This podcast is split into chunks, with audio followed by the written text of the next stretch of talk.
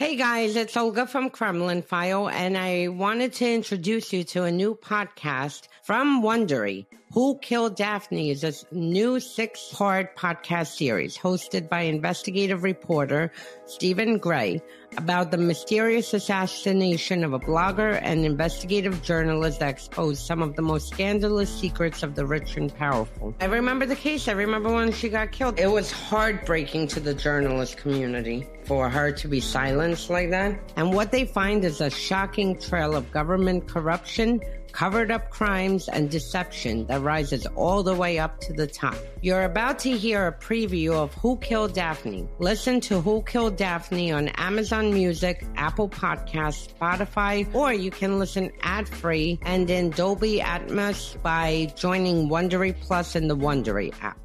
On the morning of October 16th, 2017, Matthew woke up and looked at the time. It was late, after nine. It was Monday, so my inbox was flooded. There were a million things to do. I didn't have time for breakfast. He could hear footsteps in the dining room. It was his mother. He got up, pulled on some clothes, and came out of his room. My mother was already working. She was making phone calls and answering messages. I was completely focused on what I was doing. It was just very quiet. The air was solid and there was this very bright light streaming through the house. His mum seemed preoccupied. She was in the middle of a legal battle.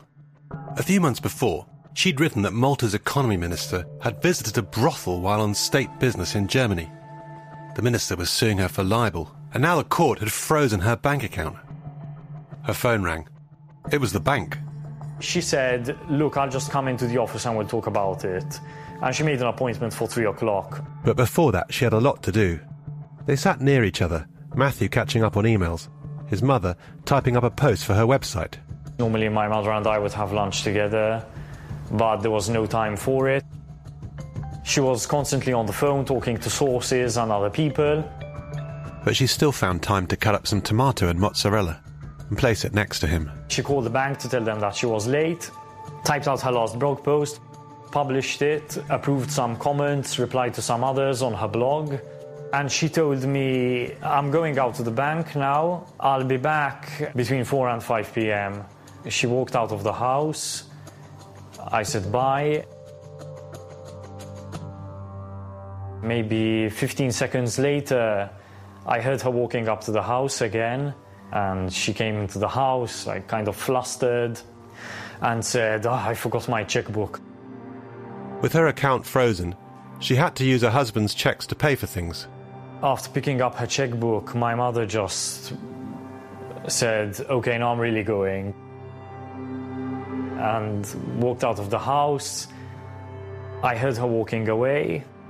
I pressed resume on the laptop to continue playing the music I was listening to. And then I heard an explosion. I slammed shut my laptop, kind of leapt up, got to the door, and as I opened the door, the dogs were barking uncontrollably, and I just felt like I was going to faint. But somehow, I don't know what happened. A load of adrenaline kicked in, and I just. I just sprinted off. He ran through the garden to the gates I kept running and then I saw the plume of smoke. It was, eh, I don't know, 200, 300 meters high. It was like a tower of thick black smoke. I've never seen anything like it. It looks like, I don't know, the fire of hell. He kept going, barefoot down the gravel lane. I could see that the trees were burning at the side of the road. But what I could see on the ground was just a whole load of shattered plastic and shattered glass. I thought, hold on, what's, what's happened here?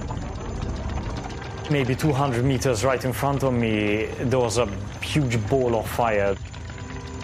He ran across the field towards the flames, praying to himself. Please God, please God, be another car. I couldn't see the number plate. I couldn't see the color of the car. I couldn't tell what kind of a car it was. I ran around and in the front I could just make out one of the hubcaps and I saw the logo of Peugeot And at that moment, I thought, shit. You just heard a preview of Who Killed Daphne. Listen to the rest of this episode wherever you get your podcast.